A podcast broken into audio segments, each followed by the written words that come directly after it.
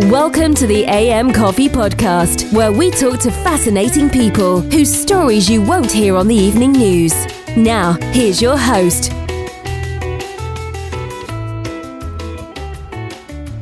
All right, thanks, Joe, and welcome back to AM Coffee. And I've got a different question this week. If you're married and you have kids, did you and your spouse maybe see eye to eye on the whole household dynamic? When my son was maybe about 10 or so, he would have friends over. He had a lot more friends than I did at 10 years old, I'll tell you that.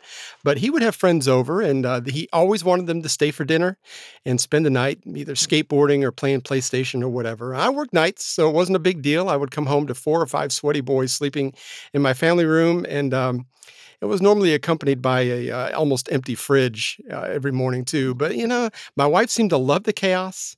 It was kind of on the opposite side of all that. I was not a big fan.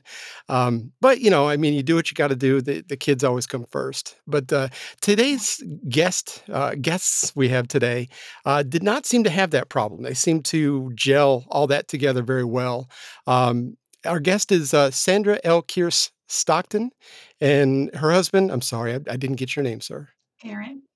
Oh, Aaron, okay. And they wrote, she wrote a book called There's Always Room for One More. And she and her husband have fostered over 100 children. How are you folks tonight? We're doing well. Good. Good. Glad to be on your show. Oh, thank you. We're senior citizens now, no kids in the house.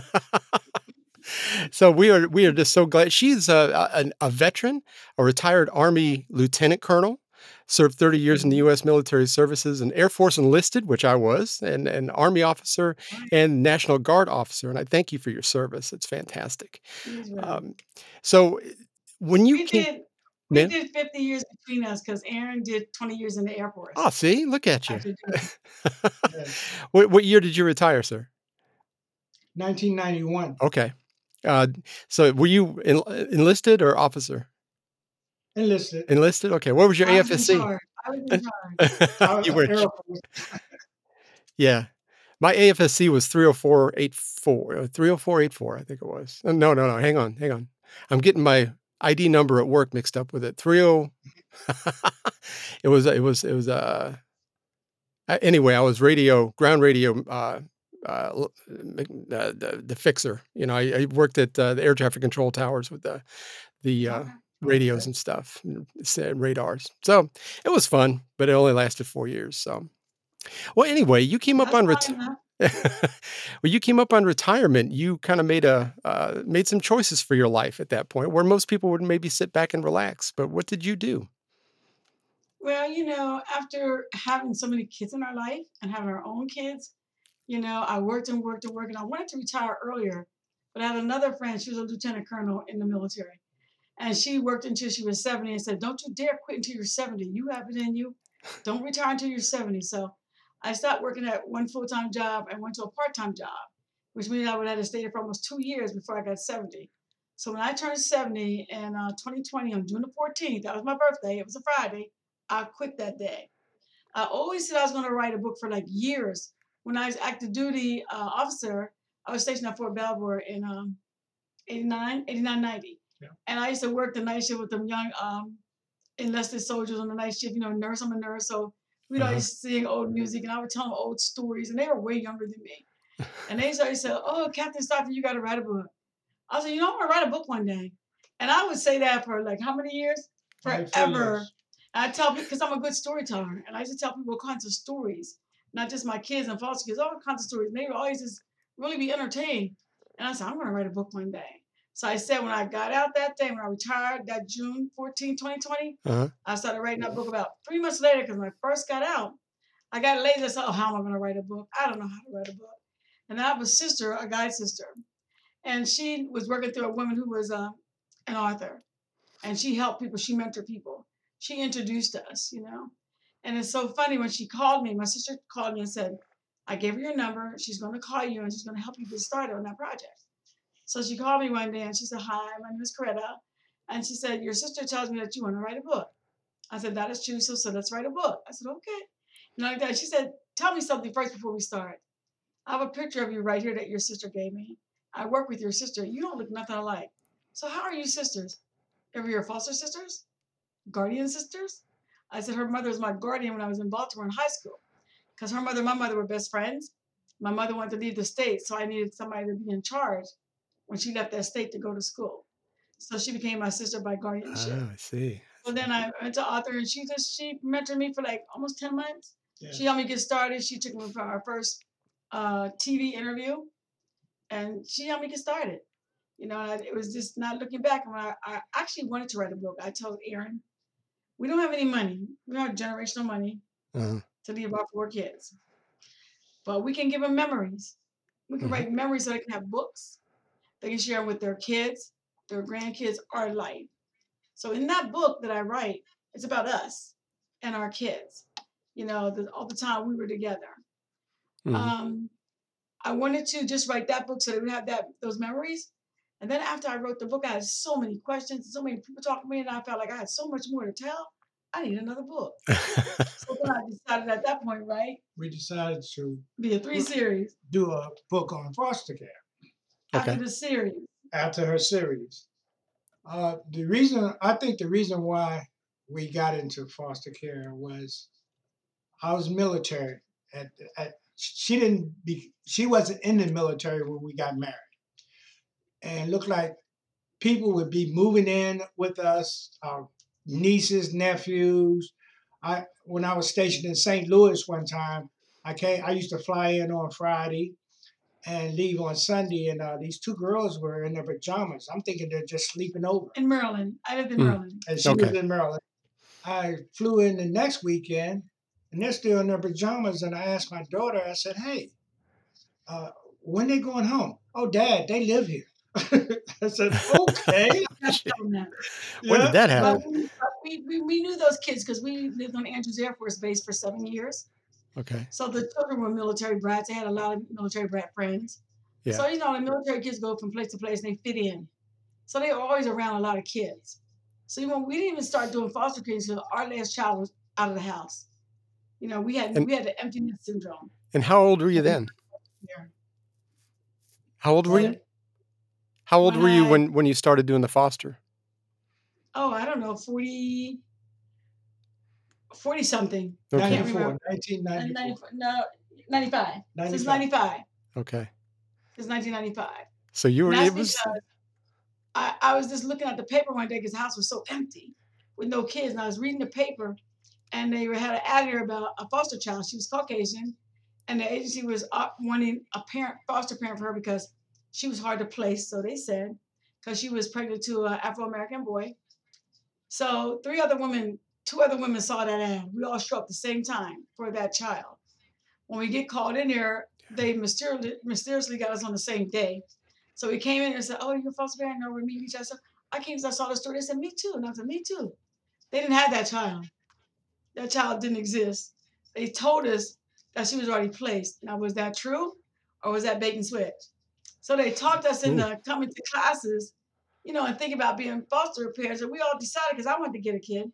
So I decided, we went to our 6 weeks class, and we ended up getting a kid. So our first kid was Caucasian. That was the only child they had at the time. They didn't want to place her with us because we were Afro-American. And they had never mixed races. And that's back in 95. In that agency. Yeah. So I said, well, we're military, you know, retired military. We've been around all races. It doesn't matter what color she is, you know. Exactly. You know, we start talking everything, and we got her. And to this day, she's 41 or 39 or 40. She contacted us when she was in Germany. She married a soldier because she had already told Aaron, Dad, I'm going to marry somebody just like you. And she searches on Facebook one day, and she said, are you the Sandra and Aaron that used to live in Upper Marlboro in Maryland on Brickfield Drive? And we said, yes. I was so excited. She said, it's me, Michelle. And she gave us her real name, Michelle West, her maiden name. Oh my God, I'm married and this, that, and other. When she came stateside, she came to see us in Upper Marlboro with her three kids, three daughters, a set of twins. It was just amazing. Oh, wow. And the book I wrote about, There's Always Room for One More, she wrote a page in it. Oh, so really? She wrote a page in it. So that's awesome. I guess we could say we've been doing foster kids for a long time. Yes. Now, we started with girls. And then one girl in another agency, not ours, she accused a foster father of sexual misconduct. That's always a fear, I think, yeah. I mean, they accuse you of things. Now you get those kids. Yeah. And then I told Aaron, I said, you know what? We had two girls up and said, when these girls leave, we're switching to all boys. Because we talked about it. I'm never have a girl accuse you of nothing because I'm going too much. So then we just switched to boys. So then you can speak to that. And he started taking care of boys. Not only that, we were therapeutic foster parents. So, you know, we had kids with alcohol problems, drugs, sexual problems, drug problems. So, you know, it was stealing. Every you can name it. And, you know, but I want to just say the reason why I liked to be a foster parent is because I didn't have a dad. Mm. When I was growing up in my life. Yeah. And, you know, I always said, you know, that to make a family, there's a dad and a mom. Yeah. And, oh, yeah. You know, let's give them structure. Because I didn't have structure. I was just wild. Sure. And the military helped you. The military straightened me out. Yep. Yep. And, you know, absolutely. And I said, if I can do that, if I can help these kids, because most of the kids we had were from single parents. Yeah. Yeah. You know, and we would bring them in. And let's give them structure, you know, and you can check with any of my foster kids. When they were living with us, I cooked breakfast, lunch, and dinner, and we sat down and ate. I gave them structure. You're talking about how to say grace. Because a lot of them did. Most of them didn't say grace. Some did. Most of them did. But when they left, we had them doing all kinds of things. And plus, I taught them like housekeeping and stuff. And we had a dishwasher in our house, but I never allowed anybody to use it. We never used it. Because I told them, why can't we use it? Some called me Mom. Some called me Miss Sandy. Mom or Miss Sandy, why can't we use the dishwasher? Because when you leave here, you may not have a dishwasher. You need to know how to do dishes. And so they all had to do dishes, and if it wasn't right, they come back in. Oh, let me help you. Let me help you do a little better. The one thing you have foster kids, they're gonna make mistakes. They're gonna do things not the best job. So you say good things because at least they try. Sure. So we have some that did horrible with dishes, but you don't say, oh, you didn't wash the dishes clean. I don't like this, not like that. You say, let me help you so we can do it better. You know, you have to. Yeah. Yeah. They know how to clean their room. Some of them, like we had hoarders that would just. Yeah. Still Christ off the cross, and you would know he was missing the cross. That's how good they were. You know what I'm saying? And they would like steal food and food in their beds. I'm talking about the lock, the one kid we had. Which one now? The locks on the refrigerator. Remember? Oh yeah, locks on the refrigerator. Why did we get to put locks on the refrigerator? That one kid we got. No, I don't. Well, we just forgot his name, but because I mean, the one his name was hoarding and stealing, so we actually got a lock on the refrigerator to help him. Put out the snacks he can have at night so he didn't have to worry about stealing food, make sure he had enough and everything. Yeah. People come out, you got to lock your refrigerator. It's a reason for that. Not because you don't want to have anything. If he grew up not knowing if he had enough food, of course. Yeah, you know, I mean. Seems like a natural thing. And because they never had food, you know, they do that because they think they're not going to get any. Of course. Even though they're in a safe place, a nice home, and they're eating up, they still have that thought in there. What if all of a sudden we don't have food? And the main thing is, you got to make them a member of your family. Yes. They are family. All our foster kids knew my grandparents, my mother, all our aunts, uncles. We wouldn't just, if we're going on a vacation, they're going with us. We wouldn't send them to respite. You're part of the family.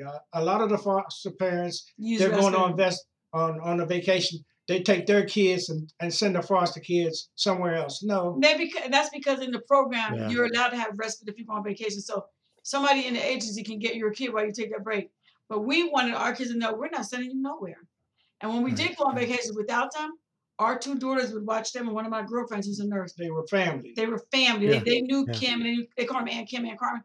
They knew our kids. They know we're not shipping them anywhere. We took many of our kids to Disney. One of our kids we took to Disney, Lord Jesus. You got us kicked out of Universal Studios. And he was Caucasian young guy, you know, hanging with my grandkids. There's a teen club. You can't smoke and come in there. He just decided he's going to go in there anyway and get smart with the police officer. Oh, my God. Oh, my God. They came to find me and everything. He said, if you just leave the park, we'll won't press charges. So then all my grandkids are mad because we got kicked out the park. Could have left him home, Mom. But, you know, did we come to Maryland and tell the agency to take him back? Nope. No. We just said, well, I guess when we're going to big vacation, you have to go to respite. I'm really sorry. We never did make it. We still kept them go places. But you give them some threats so they can think what you're going to be missing. And another thing you got to remember is treat them like your kids. One of my foster kids, I was at home. He took my truck, and it ran out of gas. That's the only way she found out. And you know, he came in and was crying and saying this, and Miss Sand, I got to tell you something. I took Mr. Aaron's car, and it's down the street. It ran out of gas. And I'm like, what'd you take it for? You know what he wanted? He went to the store to get a pack of cigarettes. And he was 18. He said, I had to have a smoke, Miss Sandy. I had to. Why didn't you just ask me? I know you can drive. I would have took you there. You know. Yeah. But for the agency, we were supposed to report him. And I said, no, we were not. Our son took our trucks, took our car many times, you know, and I didn't turn him in or put him in jail. So you got to treat him like a regular kid. You know, you know, they make mistakes. You know, they come to us with mistakes. So, you know, you just got to. Our kid took his truck when he was in Korea, and I was home working. I came home one day, and this one day I took the long way around. It was summer just to see the neighborhood. I came down in front of the house, and his truck was all smashed on the side. I'm like, what the heck? Oh, no. He's in Korea. How did I truck? So I go in the house, and I had 4 kids in. And my youngest said, don't look at me. I don't have a driver's license, Mom. My baby daughter said, me either. And then the older one went home. So now we know who it was. Why would you take your dad's car and wreck it? Why didn't you tell me? Oh, my God. So he was coming home in like 30 days, 40 days. I got my mechanic. I don't care what you do. You fix that car so it looks like nothing ever happened to it. Because now I wanted to come home and kill his kid over that truck. And he didn't ever know. I told him later. He never knew that truck was red. Like later, I didn't tell him. You can't tell everything. Nobody be mad. No, that's true. That's true. It just amazes me that you didn't just get your garden variety foster kids. You got the foster kids that needed fixing. It needed help. Yeah, I mean, that's even more amazing. And we had many kids that came with us. Most of them, on medication. The first one we got, she was on so many medications. And I'm a nurse, so I know those medications. I looked at them up and said, wait, why is she on this? We're talking about a 12-year-old girl, so. I went to the psychiatrist who was there on the first visit with the case manager. A couple months she went, I said, no, I want to go along. And when I got here, you would not believe it, Mike. I asked the doctor, when's the last time you actually saw Michelle? When's the last time you actually saw her to see if she needs these medications? I said, I'm a nurse, registered nurse, and all these medications you're on, some of them are doing the same thing. Let's get her off. We weed her off everything.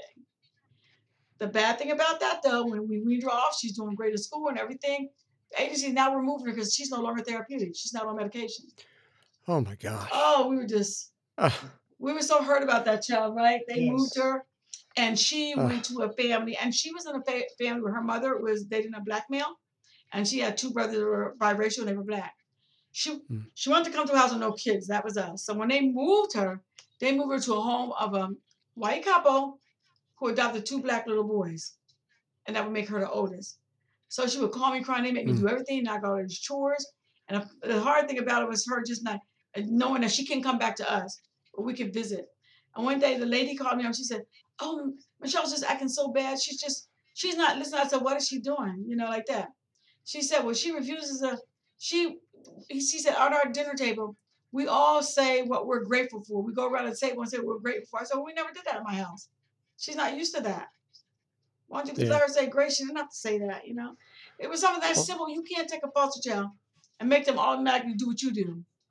You have to ask them what they're comfortable with. Well, it sounds like they just needed a maid is what it sounds like. She ran away. She ran away. She's in my book. She ran away. And she called me one night. It was like 9, something after 9. And she's crying. I said, where are you at? You know, she said, I ran away. Where are you at? She said, I'm at the McDonald's. It was somewhere in St. Mary's. It was far from where we lived. She said, I'm at McDonald's. I said, where's it at? What McDonald's are you at? I got that information as to where she was. I said, she said, are you going to come together? I said, I'm coming. Don't go nowhere. Well, I didn't go because she was really far from us. So I called the agency. So somebody went and picked her up. Now she's mad at me because I told her where she was.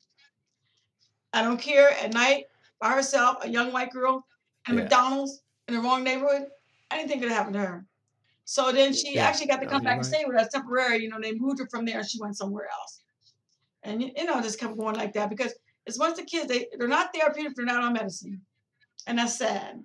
Yeah, that's just strange. It seems like, you know, I don't know why they wouldn't let you keep her since you kind of like fixed her. And that's the whole idea. You kind of got her away from the medication and everything. That's just... Foster care is broke. Yes. Foster care system is broken. Yeah. It is broken. And, you know, I write in my book that we need to give more help to the case managers. You know, those who work with the kids one-on-one, they need more help. They need more assistance because they're cut off at what they can do. You know, some agency, every state is different. Every county is different in Maryland. Some states will give their kid the moon. Some kids, depending on where they are, they get nothing. We don't have a budget. Yeah. We can't give you this. We can't give you that. Some agencies buy their kids' cars. So it depends on where you are, you know, what you get. So the system is broken. Would you say the system is broken? It's very broken. You know, it's like Sandy was saying, we had kids leaving us. This agency would put them in an apartment. When they're 18, age them out. Yeah. And because actually they would stay, you can stay in the foster care system till you're 21. If they go to college, they get a free ride. In Maryland. And a lot of them junior college. A lot of those kids, they would tell me, when the kids came to us, we would tell them, what do you want to call us? Most of the school kids wanted to call us grandpa. They didn't want nobody at school to know they're foster. Yeah, nobody, I don't want you coming up there. You know, I'll just grandpa. So we would give the kids a choice. What do you want to call us? Mr. Stockton, Mr. Aaron, grandpa, uncle. It's your choice.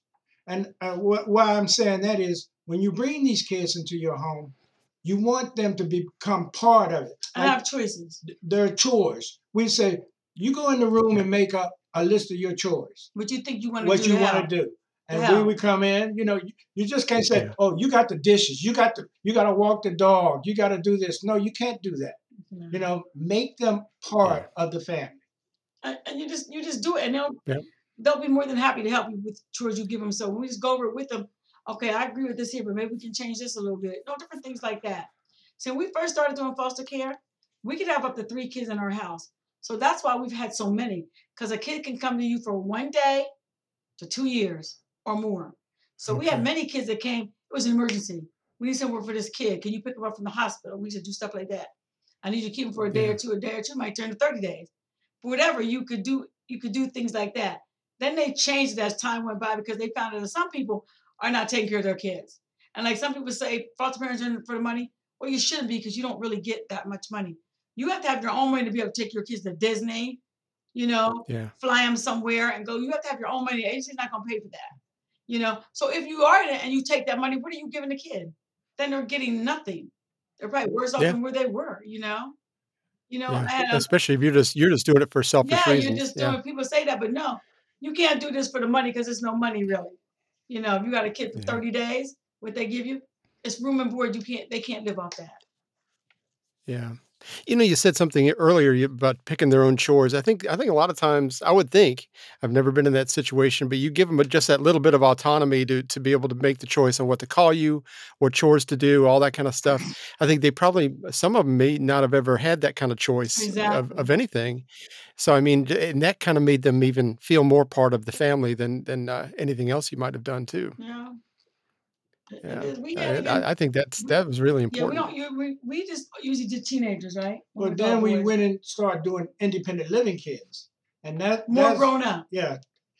18, 19, 20-year-olds. Oh, gosh. Yeah. And again, God bless you. I don't know how you do it. So, you know, he taught them it was good to have a guy in her life. He's doing the guys at those ages. Another thing I did too, you're now allowed to let your foster kids drive your car. Now, listen to this.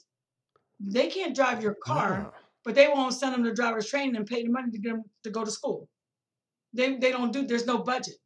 So we did. Now we can't get arrested now because we're not foster parents anymore. But we taught a lot of our kids how to drive. I would take them to the local high school in my car on the parking lot when school's out. Yeah. Taught them how to park, how to drive, did everything. We sent them to driver's school, and most of the time we paid it. Or if they were the independent living were working, they had to save their money. We get them independent living, then we get their license. Wonder what the root of that rule is. I wonder why they made that to where you're not supposed to let them drive your car. That's kind of. If it would get hurt, I see. You know that I'm pretty sure that was the reason. An accident or something. But I mean, if you were insured them like your own child, it seemed like it would be. You know, it'd be a wash. They just have so many rules. It's interesting. So you know, when you're talking about the. Yeah. And you were talking about the budgeting and everything, and of course, it just hit me. But we can afford to send all this money over to other countries, but we can't take care of our own kids. It's we have so many just amazing. In this country. Yeah, we do, absolutely. And it's the kids, it's the kids that are already, like I was saying earlier, that's the reason why it was easier for me to get into foster care because. They needed somebody. They needed a father figure. Because a lot of our kids came in. They had sisters and brothers, but they had different fathers.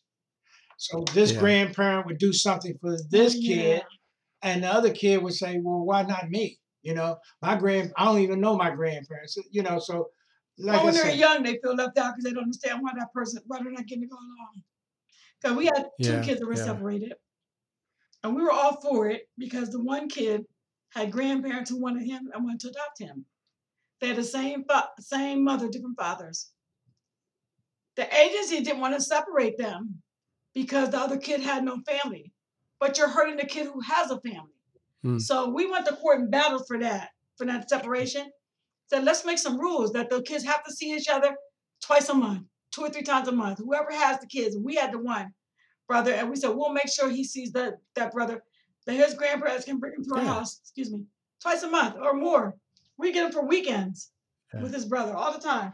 So it actually worked. Why would that separation be okay? Yeah, you can't just hurt one child, hurt both child because of one. Exactly. It's just it's so many weird rules, and that's I don't know. At least you found a way around it, and you advocated for them. That's great. And sometimes, people are mad at you or whatever because of what you feel and what you think, but sometimes you just got to speak up. You got to speak up. Yeah. Well, you got to be their parent.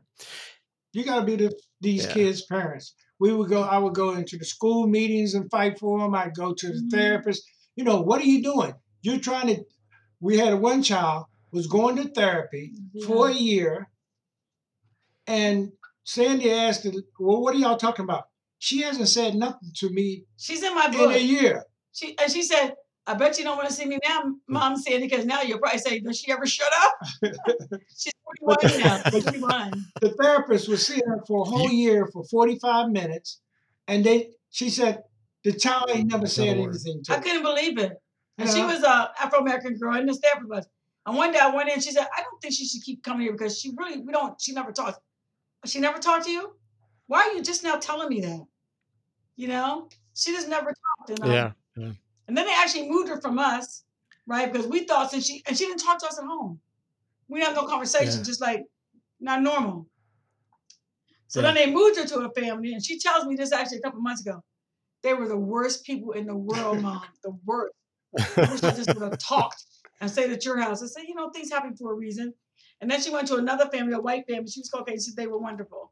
And then she ran back into us like, years later, she had a little boy, and she was having some problems. She happened to be at the Metro, and she was like disciplining her little boy, and some lady called the police on her in DC. They took her baby. They took her kid, like 4 or something. No. So she called me, because I never changed my number. All the years we got kids, we got the same phone numbers.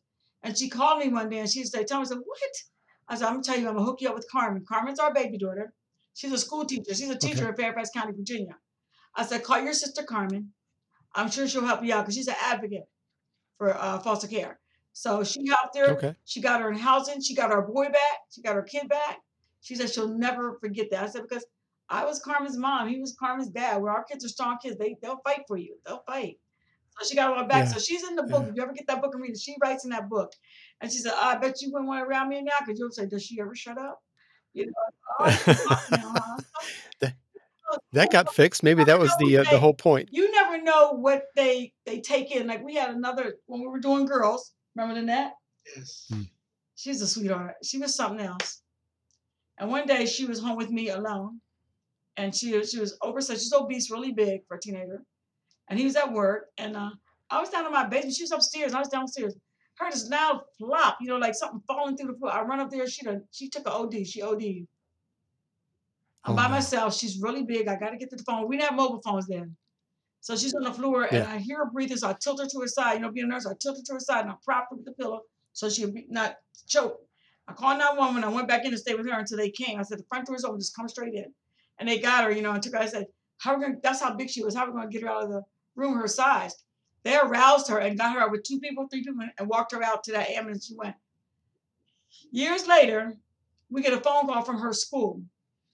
And they asked to speak to me. And they told us that they wanted to invite her to the next graduation, 12th grade graduation. I'm like, is she graduating? Yeah. Because I used to tell her when she was young, you're never going to make it to school. You don't want to listen. You don't want to study. That's all right. Just be a dropout. You're going to find out where you're going to be. So you don't know if that maybe stuck in her head one day to challenge me. Like, oh, she thinks I'm not. She thinks I'm not. Yeah. And we went to her graduation. I'm going to prove it to her. We went to her graduation. And she had the nerve to make us stand up in front of the whole school because she got to be the speaker. I said, Lord Jesus.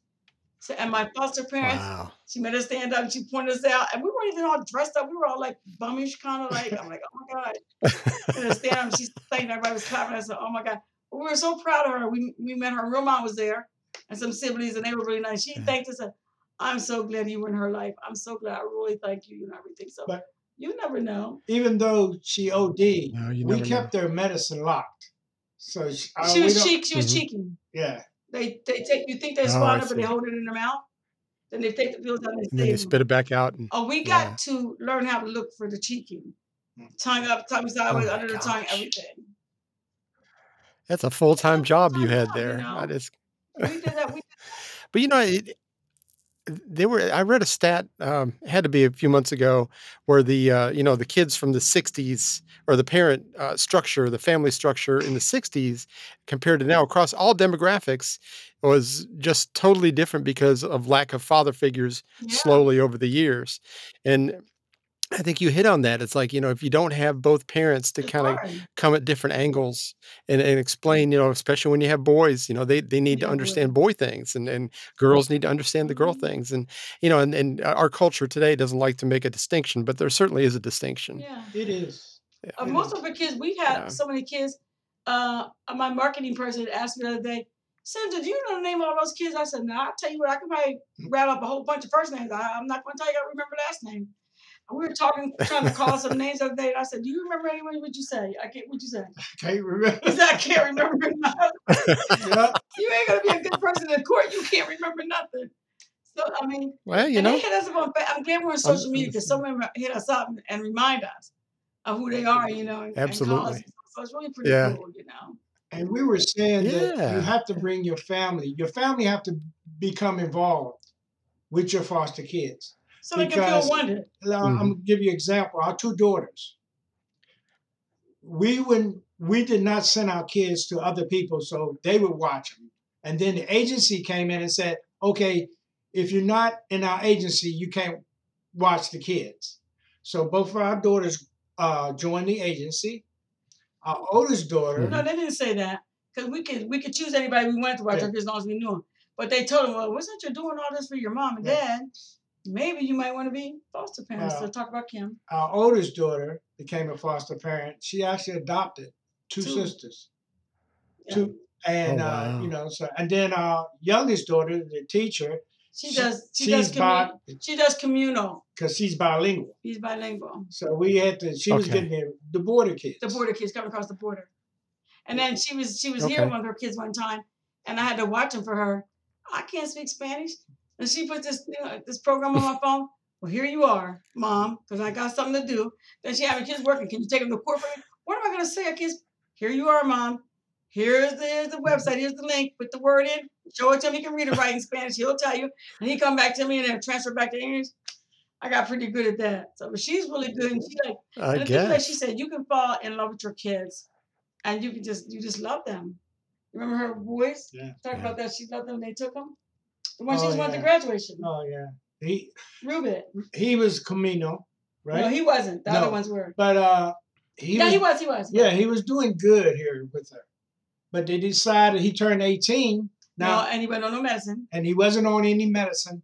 They moved him to Dallas, Texas, right? So far away from her. And, you know, you tell her because... She stayed in touch, though, because all the ones she had who left, they have phones and she pays their bills, even though they're not with her. She's our nurse. She knows where she has an iPhone. She knows where they are, all of them, where they are. She just went to his high school graduation. That's mine. Yeah, she flew there, stayed with him, got him everything, and he's almost has his papers now. He wants to go in the Air Force. Mm-hmm. His citizenship. That's a good choice. You're right there near San Antonio, so why not? Yeah. Now, you mentioned a 2-year limit that you could only have these kids. Is that pretty typical, or do you know? Some people can have them. It depends if you're not in Stephen foster care. Can have them for 5 years or more years. But it was because we were taking older kids. The last kids we had were like really young. Okay. You know, that's the two we wanted to separate. You know, and then after that, it's kind of like we were on burnout. We're like, you know what? And they have so much energy. And you get the 60s and 70s, you don't have that energy. And we just said, you know what? We don't have that energy. We had this one little kid, they asked me, they said, well, we have a, I don't know what we were thinking, what I was thinking. Yeah. We have a 6-year-old, can you just watch it for the weekend? I said, I don't know, you know. And my daughter was there with me, you know. And he was in here and he was like running all through the house. I said, oh my God. He ran up the steps, ran in my room, jumped on my bed and did a flip-flop. And I thought he was going to hit his head in the back of the head. I said, Lord Jesus. He didn't even land his feet. I said, I told you I do flips all the time. I said, oh, you can't do flips here. So my daughter was here. And he wanted to take a bath because he said his foster parents never let him take a bath by himself because he was 6. They always have to bath me. Like, I can't bath myself. I said, they probably don't want you to drown in the bathtub. He said, I'm going downstairs and ask Miss Carmen, can I take a bath in her bathtub? Because she has a nice bathtub, and I saw it. And then I said, well, go down and ask her. So he went downstairs and asked her, and she told me, so I put a little water and I put bubbles in, and she said, oh, he was having a good old time. And then he asked her, can I sleep in your room on your sofa? Because we have a apartment like downstairs. He said, because Miss Meany upstairs, she means me. He said, Miss Meany upstairs has too many rules. I said, Lord, you know, that was our thing that, we're about done, right? Yeah, we're done. We're done. If that was the worst thing they could say about you, then that's okay. Yeah, it was the cutest little thing, though. Like, Lord, and these fabricated stories. He said his dad was in prison. He killed his mom. None of it was true. None of it was true. When we met the foster person, taking back, he said, oh, my gosh. I said, what are you talking about? He said, oh, none of that's true. A 6-year-old, how'd you get that in your head?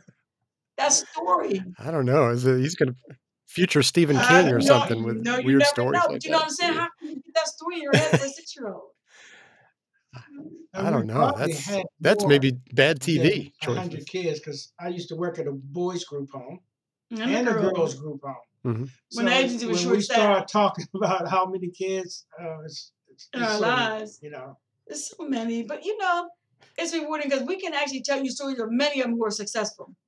Many of them. We had one, and I won't mention his name. He's the sweetest thing, and he was like a bedwetter when he came, and I had a hard time breaking him because I mean he's 18. So I'm doing this schedule. You can imagine how your mattress and everything is ruined. You got to get covered and figure this out. Sure. No, I'm not. They didn't tell me that when he came.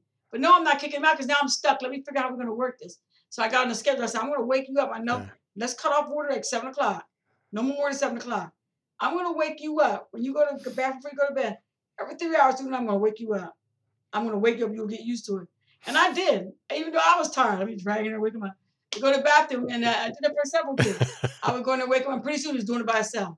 He wasn't wetting anymore. One of the things we think was wrong with him, he was a baby. His mother was a drug addict, and she used to take him to the grocery store, right, to steal. And what she would do is take him with no clothes on, with a jacket on, and she would steal meat because you could get a lot of money for meat. She was stuffing on his clothes and his jacket, he said. Oh, my God. You know, and stuffing. He told me he would never speak to her again. I don't know if he does now, but Aaron ran into him. If he ever did, he ran into him like several years back when he was a grown up, you know, and he was like engaged to a school teacher. He was working. He was doing really good in the county. So kids turn out to be good if they just had the opportunity. Structure. Sure. So structure and opportunity. Like you said, structure. Absolutely. Structure helped me in the military too. I mean, I've got, you know, yeah, I know. But I mean, none of these kids should be thrown away. I mean, they're human beings. They're made in God's image. And just won't work for you till the age so they can find another family that might be a better fit. You know, because you're probably at the age. You remember the Charles Manson story? Yeah. We had a chick. We got a little boy. Caucasian little boy, cutest little thing. Had the long hair like that and everything. And one of the reasons he was in the age, he was an emergency placement. We didn't have any kids that time. He was in the emergency placement because he tried to kill his mother. Young little tiny thing. Oh, gosh. So he came, everything in Aaron, pretty good. Aaron was working part-time. He's out of the Air Force then. And one day Aaron was still at work and I was home and he had a bedtime. We gave him like 10 or something. And then he was sitting in there and like, he said, well, and I said, you know, it's almost time for your bedtime. I think you should like get ready to go to bed. He said, I am, Miss Sandy. And I go back in 20 minutes. He's still sitting there. Now it's almost 10 o'clock. Now you're still sitting. You really need to get ready, you know, to go to bed before Mr. Ace comes home. He said, I'm going to go outside and have a cigarette and then I'm going to go to bed. So he goes out there to have a cigarette. Now he's acting stupid. He looked like Charles Manson. I was like, yes, you remember that. And then he got his arm. Yeah. Talking about that. No, you came home. I came home and you told me Aaron he's in there dyeing his hair. And I said, hey, orange. I said, okay. I act like it didn't faze me. I said, oh, that's nice. I said, guess what? While you're here these 2 weeks, I don't take kids with orange hair anywhere. And he said, and I said, only thing I asked you to do, I didn't freak out, clean my bathroom. You know, clean it. I said, you made it easy for me because I'm not taking nobody with orange hair anywhere. So anyways, I come home. He's out working. That's good. And that's structure. There talking to him. He has the long orange hair looking like that. And he goes on a cigarette. And then I'm in my room was downstairs. When you walked in the room, it was like a little step down. So he came back in. He says, and now I'm sitting on the floor. So he's standing up. Now he's towering me. And I'm thinking, what's on his mind? I don't know. So he's standing there and he's looking down. And I said, it's 10 o'clock. It's like after 10, you need to go to bed. Then he walks right in my room and sits down right beside me. And Aaron had gave me this big knife thing. Just in case anybody tried to hurt me, defend myself. Right. I'm thinking, Mike, I'm thinking, Lord Jesus, I don't want to kill nobody's child. Lord, you know I don't. Don't let this go that way. Don't let it go that direction. So he sits beside me. He goes, you don't want to be killed either. So, yeah. I was stuffing envelopes. He said, why didn't you tell me you needed some help to stuff envelopes? I said, because I didn't need any help. Well, it looks like you do. You're in here and still stuffing them. So now I'm thinking, oh, my God, which way is it going to go? And all of a sudden, he comes in. He walks in the room and says, what are you still doing? Oh, Mr. Ace, I was on my way right now to go to bed. But they need that male influence. You see what I'm saying? She was there. Absolutely. As soon as I walked in, what time is your bedtime? Oh, Mr. Ace, I'm ready to go. I'm going now. He ran right upstairs. I said, Lord Jesus. But she said. But I said that night, I, what I said. She when called, I come home tomorrow. This kid better not be in my house. I said, when I come from work tomorrow, you better figure out what you and the agent's going to do with that kid. Because I kept thinking, what if he would have thought I was his mom, just some transferring stuff? He was in there for trying to kill his mom. Yeah, yeah. What if he was just in his brain thought maybe I was her? Well, thank God he was there. Yeah. I mean... But, you know, it's like my dad had the same kind of thing. He had a tone in his voice, and I picked up on that whole thing with my son because I'm normally very laid back. I don't have a, you know, but I have a tone that when I internally get ticked off that kicks in, and he knows that, you know, stuff is going to – because he had one guy that he was probably 16, 17. He didn't like living at home because his parents had too many rules. So he decided to sleep on my couch for – it ended up being about 2 weeks at a time. And so anyway, I worked night shift. So I got up one afternoon. He was still there. And I told my wife, I said, I'm going down there. And today is the last day. And so she's like, oh, well, I'm not going down there with you. And so I sat down and I can't remember the kid's name off the top of my head. But I sat there. I said, you know how long you've been here? He goes, I don't know, a couple of weeks. I said, today is the last day. You're not going to be here when I get home in the morning. And he's like going, Chris goes, but Dad, I said, he's not going to be here when I get home in the morning.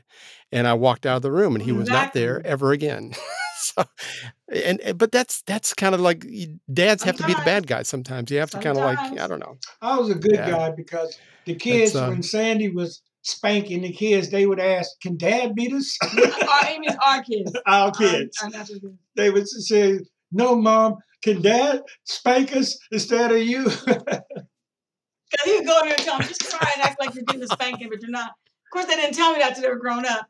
We weren't really getting any spankings, Mom. Ah, you're an old softy. Look at you. Oh, that. Foster care. That's I think that we need more parents who are willing to do foster care. And the book that we wrote the book together. He's a collaborator on there. And I think I say in that book, I call it a little mini book. It's only about 100 pages.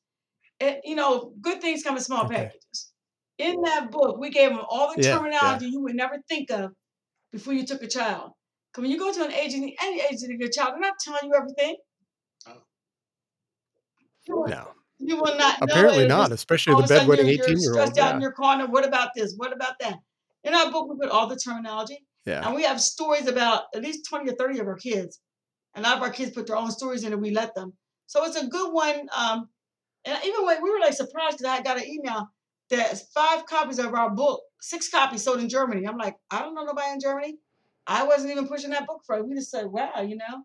So maybe we better do something with this book. So we started trying to get our marketing team to help us out with doing some things to get it going. Because people, we need foster parents. That's fantastic. Yeah, more people need to get involved in this. Foster parents. Yeah. Yeah, I think budgeting probably would, it would be great if we could put more money into this too, because, you know, I don't know. It just seems like we are misappropriating funds in this country just so bad. Who consider just doing respite care. Somebody needs a break. Can you take my kid for 2 days? Yeah. You know, can you get my kid for 3 days or the weekend or whatever? They can become foster parents and only do respite care. They don't have to have somebody full time. They can just do it. Yeah. I only do it when somebody's going on vacation. You know, it can be just like that. It doesn't have to be every day. So you're just getting tired of kids. But, you know, if you have a big house like we had, and you have no kids in there, it's room for kids. There's always room for one more. My mom used to say that. My mom said there's always enough. Sure, sure. Mm-hmm. And she had 7 kids. What a great saying though. And especially if you live it out, you know. And your mom raised 6 of you, right? 6 of us. Single mom. That's and mine was single mom. Mm-hmm. Yeah. Always someone living. My wife is one of 6 that she was a single mom. Back then, families did that though. You live with grandma, aunts. A lot of people lived together back in the old days. They kind of like didn't put people in the street. They always homeless. Oh yeah, now. Yeah. They didn't put people in the street. There's always room for somebody somewhere. Yeah, yeah. Goodness gracious. So where can people buy your book? Amazon. Is it just everywhere? Amazon. Come up. It's on Amazon, and they just have to use my name. Because there are many books with that name. There's always room for one more, quite a few. I search it. And so I noticed that because I Googled you also. Yeah. Yeah. That's okay. Now you've got other books too. Actually, want to talk about those? Age 70, when I retired, that was the first book I did was 40 Cador Street, Surviving Unpredictability. That was my first one. And what I talk about in here is when my first husband was murdered and my children were there. You know, I was widowed at 19 with 4 kids. So I always talk about all the struggles, you know, trying to make it and get through that. Then I met Aaron in 72. We got married in 73. I kind of made him marry me, you know, it's kind of like, I have kids, you know, and he didn't have any kids. He was in the Air Force. And my goal, my intention was always to get out of my little town I grew up in York, Pennsylvania. I just wanted out. I didn't see no way out if I just stayed there. I mean, a lot of girls, young girls had babies. A lot of people just trapped in there doing the same thing every day, all the time. And you grow up, your kids grow up and they're doing the same thing. Like I lived in the projects. I didn't want to repeat that with my kids. I had to move and grow and find my way around somewhere. Right. So I met him. We got married and about a year later, maybe a little bit less, we got married and we've been together, this will be 50 years together. You know, so he raised my kids. Wow, that's fantastic. My goal was that alone. I needed that. That alone is such a great milestone. In my book, I talk about my father was very abusive. Yeah. I mean, he was very abusive to my mother. She left him when I was 10. And that's a long story. It's in the book. But I talk about how my father never really loved me. And he only really loved my older sisters as far as I thought when I was a little girl. I don't blame nothing on her because she was a little girl and she can't help it. We liked her better. We're all kids, you know, we're all the same. So, so many things that he did, I knew I didn't want a man going to be like that around my kids. I want to pick and choose and make sure I pick the right person that it's going to last. It's going to work. I talk about my stepfather, which is really my stepfather by law, common law. And he was the only dad I really ever had. So when he passed, I thought I could never hurt that much ever for anything, but I could. I did. So I wrote that in that next book, and that was called Trials and Tribulations. Just continuing to talk about all the things that I was going through in life. And this third book, I'm talking about my life in the military. I talk about also about the losses in the military because my mother and my sister died in a tragic house fire when I was stationed in Korea, you know, and our youngest son was murdered. Oh no. You know, not too long after that. And then my brother, my only brother, died from cancer, pancreatic cancer. So I talk about a lot of things like that, things I couldn't talk about before. I also talk about the way I see about racial issues and prejudice in the military.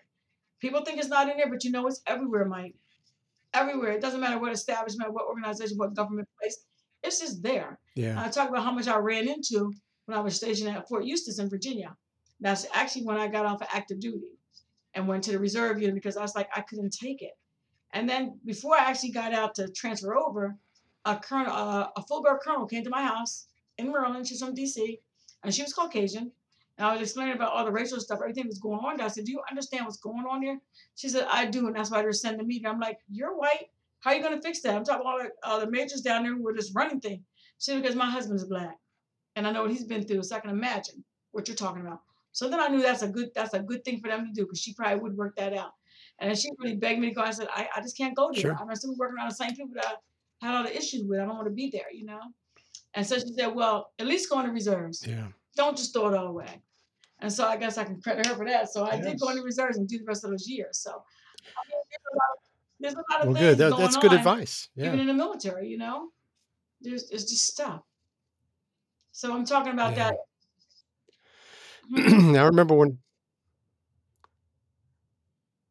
in 84, I had a guy that I worked with, and he was married to a white girl, and we went to the mall one time. This is 84, 85. And, we were walking through the mall for whatever reason. They had a little girl. And, I just remember we were in, I was stationed at Pope, which is, on Fort Bragg.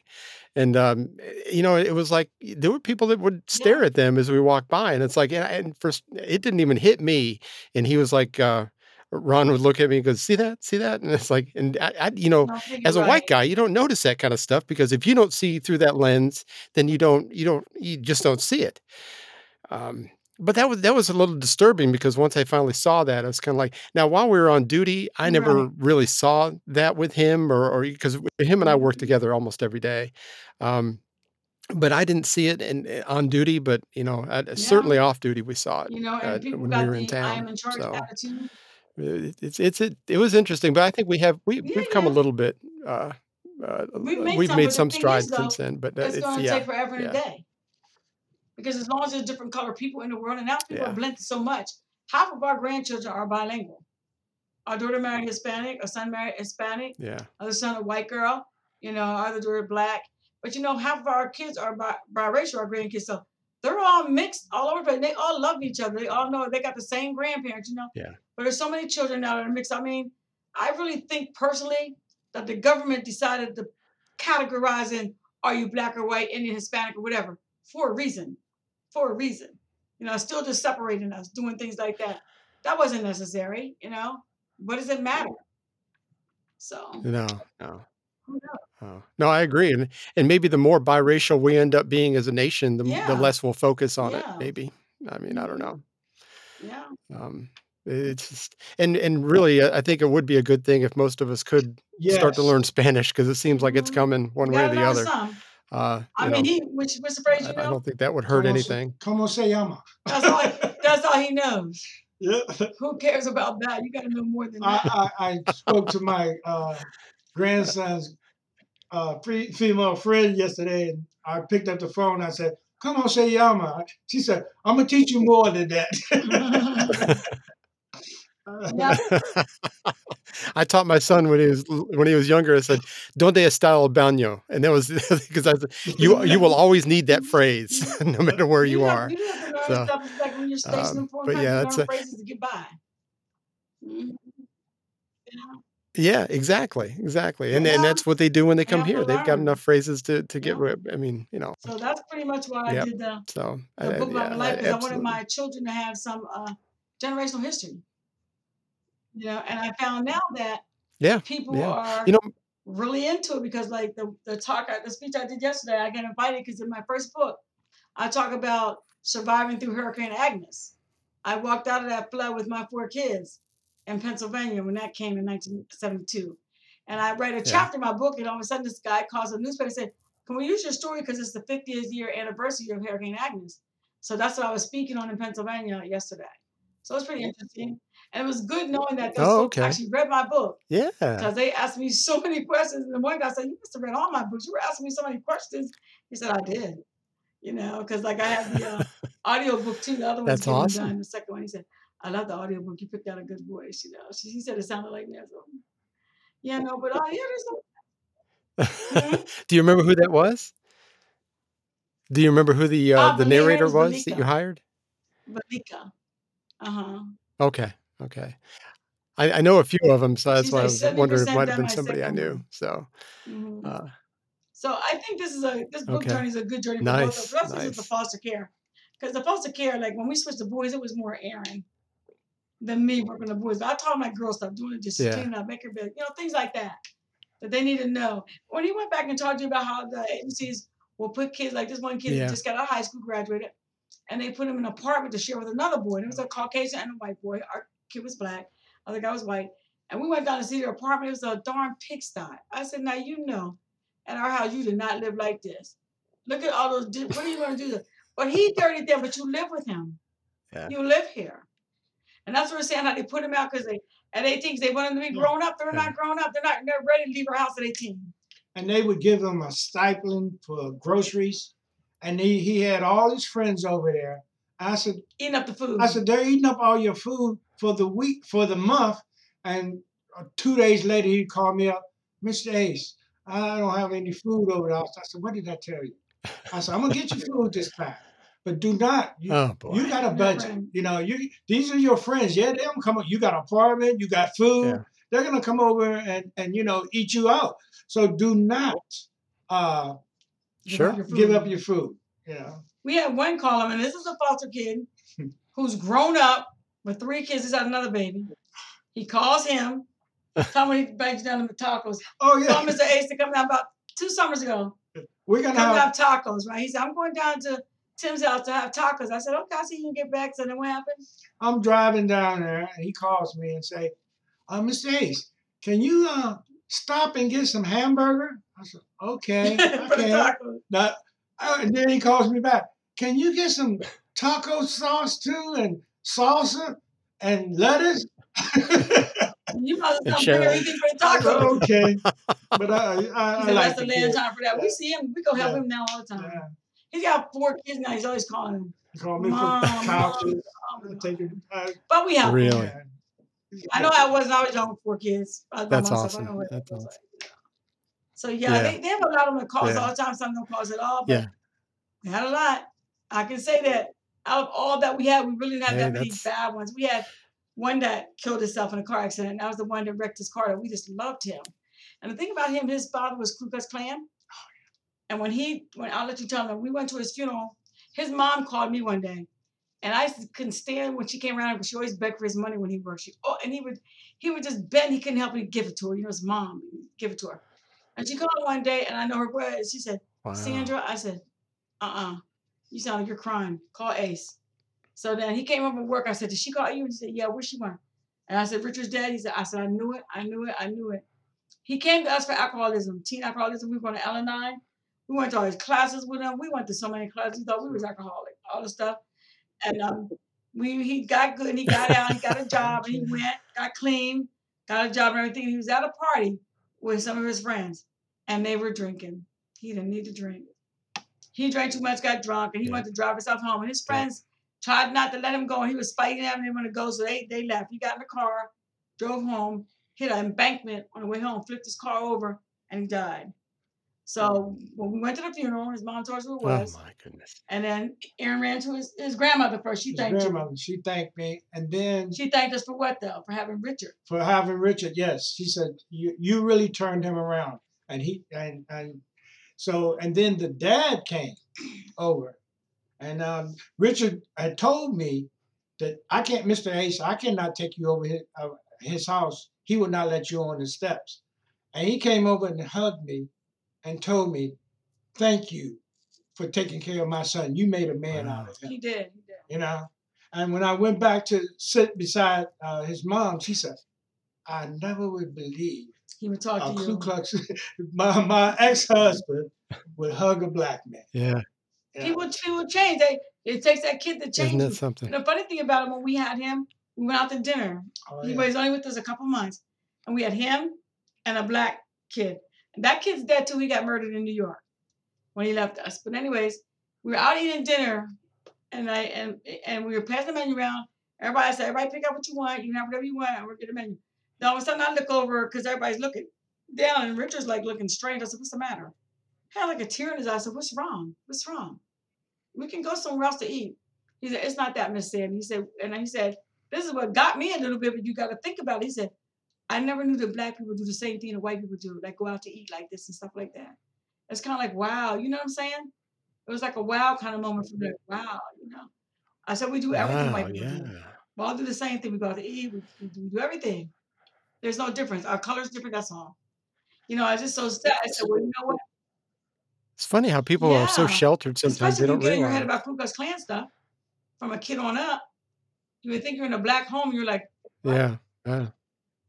Sounds like you made strides for everybody during that relationship, you know, for the dad to come over and do all that. I mean, it's maybe he's got a different perspective on life now. Because he kept on saying, Richard talked about you all the time.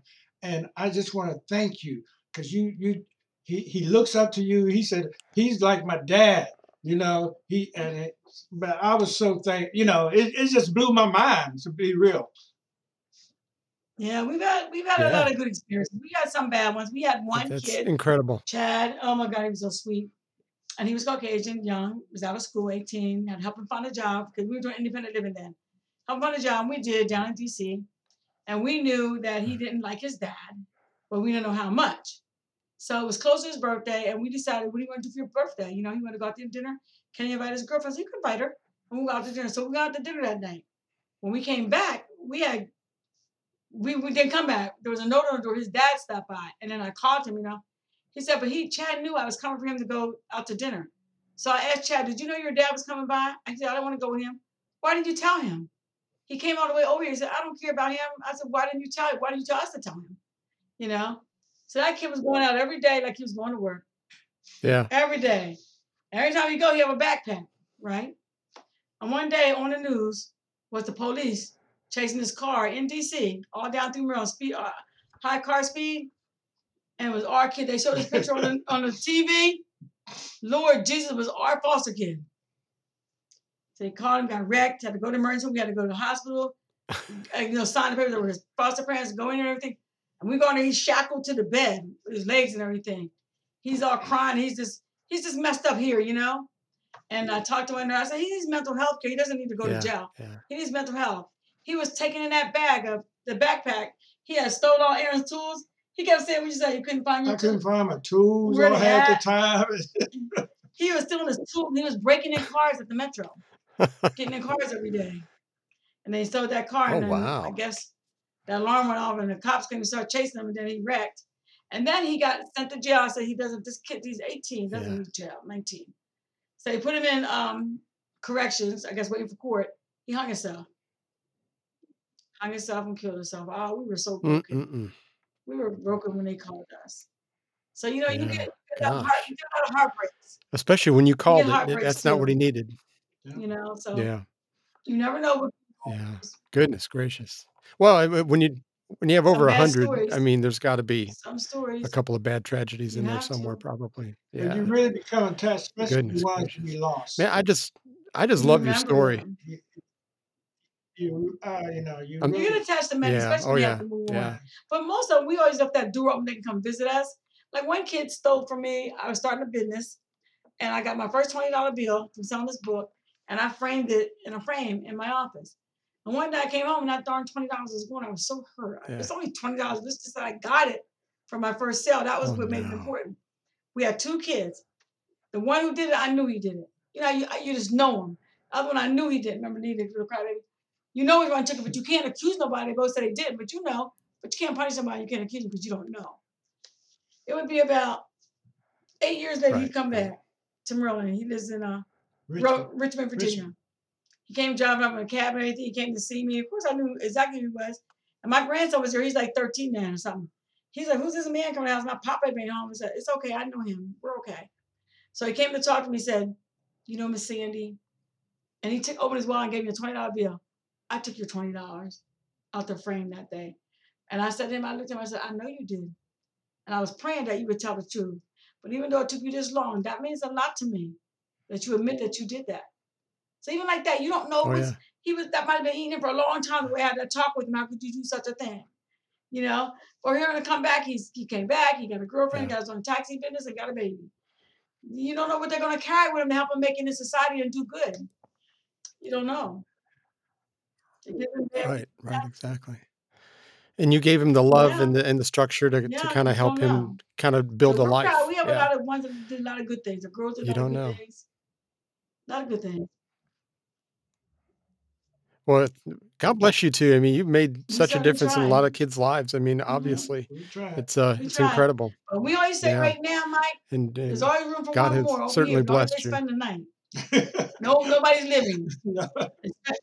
You spend the night. Well, if I'm up your way, then I'll stop and spend the night. No more borders. We're done. In our 70s, but no more. It's like my brother always says. It's our time. Yeah, it's our time. Absolutely. I was going to say, you're done with all this, right? Mm-hmm.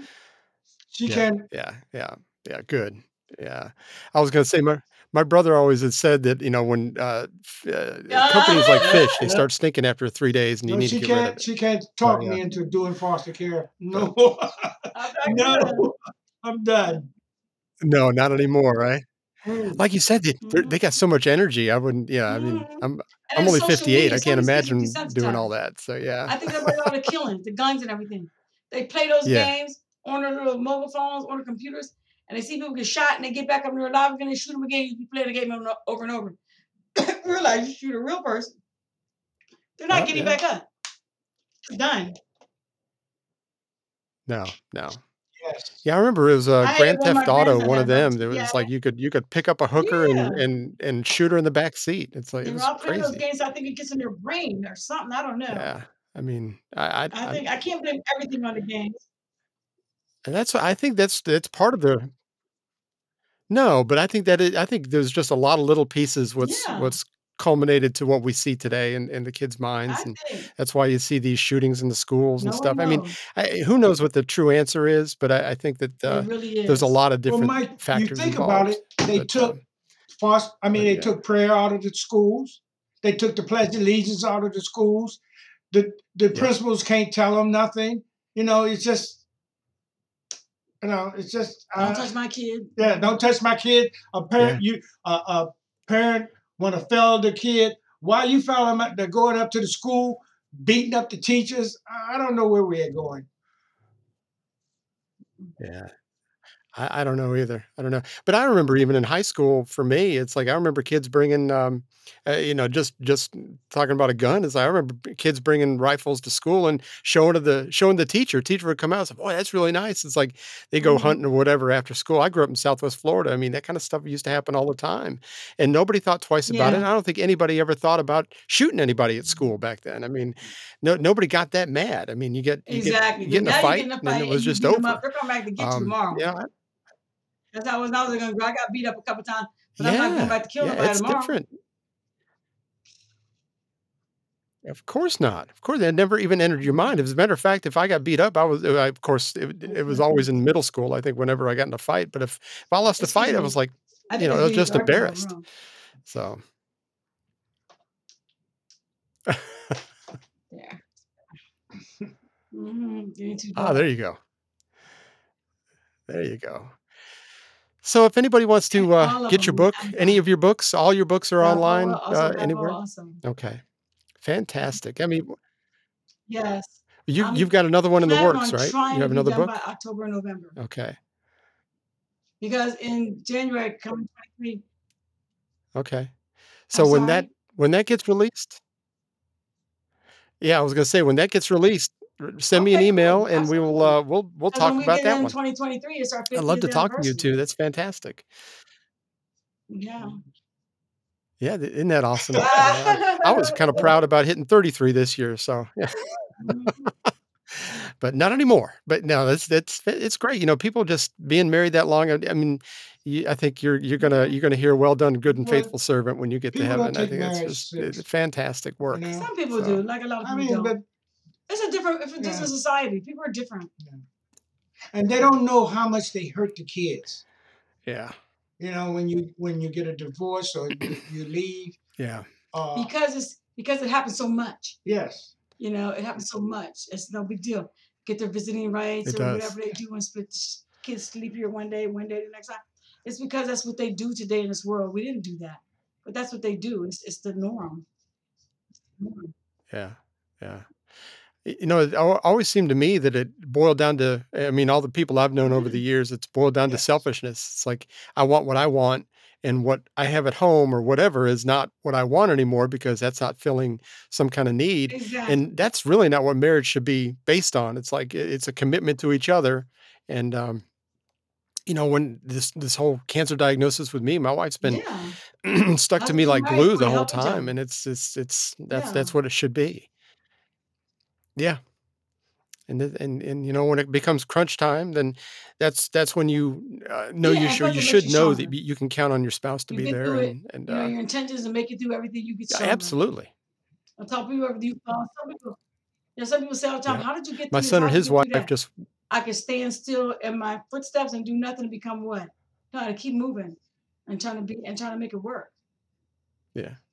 Yeah. Mm-hmm.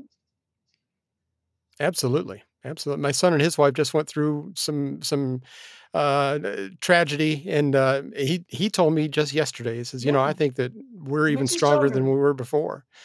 And, you know, and they've only been married 2 years, coming up on 3 years. So, I mean, it's the tragedies do help, and sticking together and burrowing through it. It helps.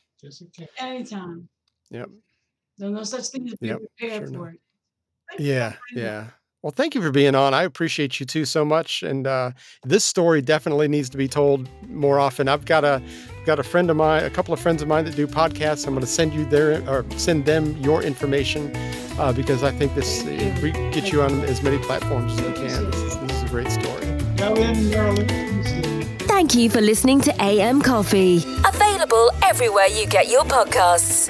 For more information and archive shows, the website is amcoffee.us. If you'd like to email us, it's amcoffeepodcast@gmail.com. See you next week.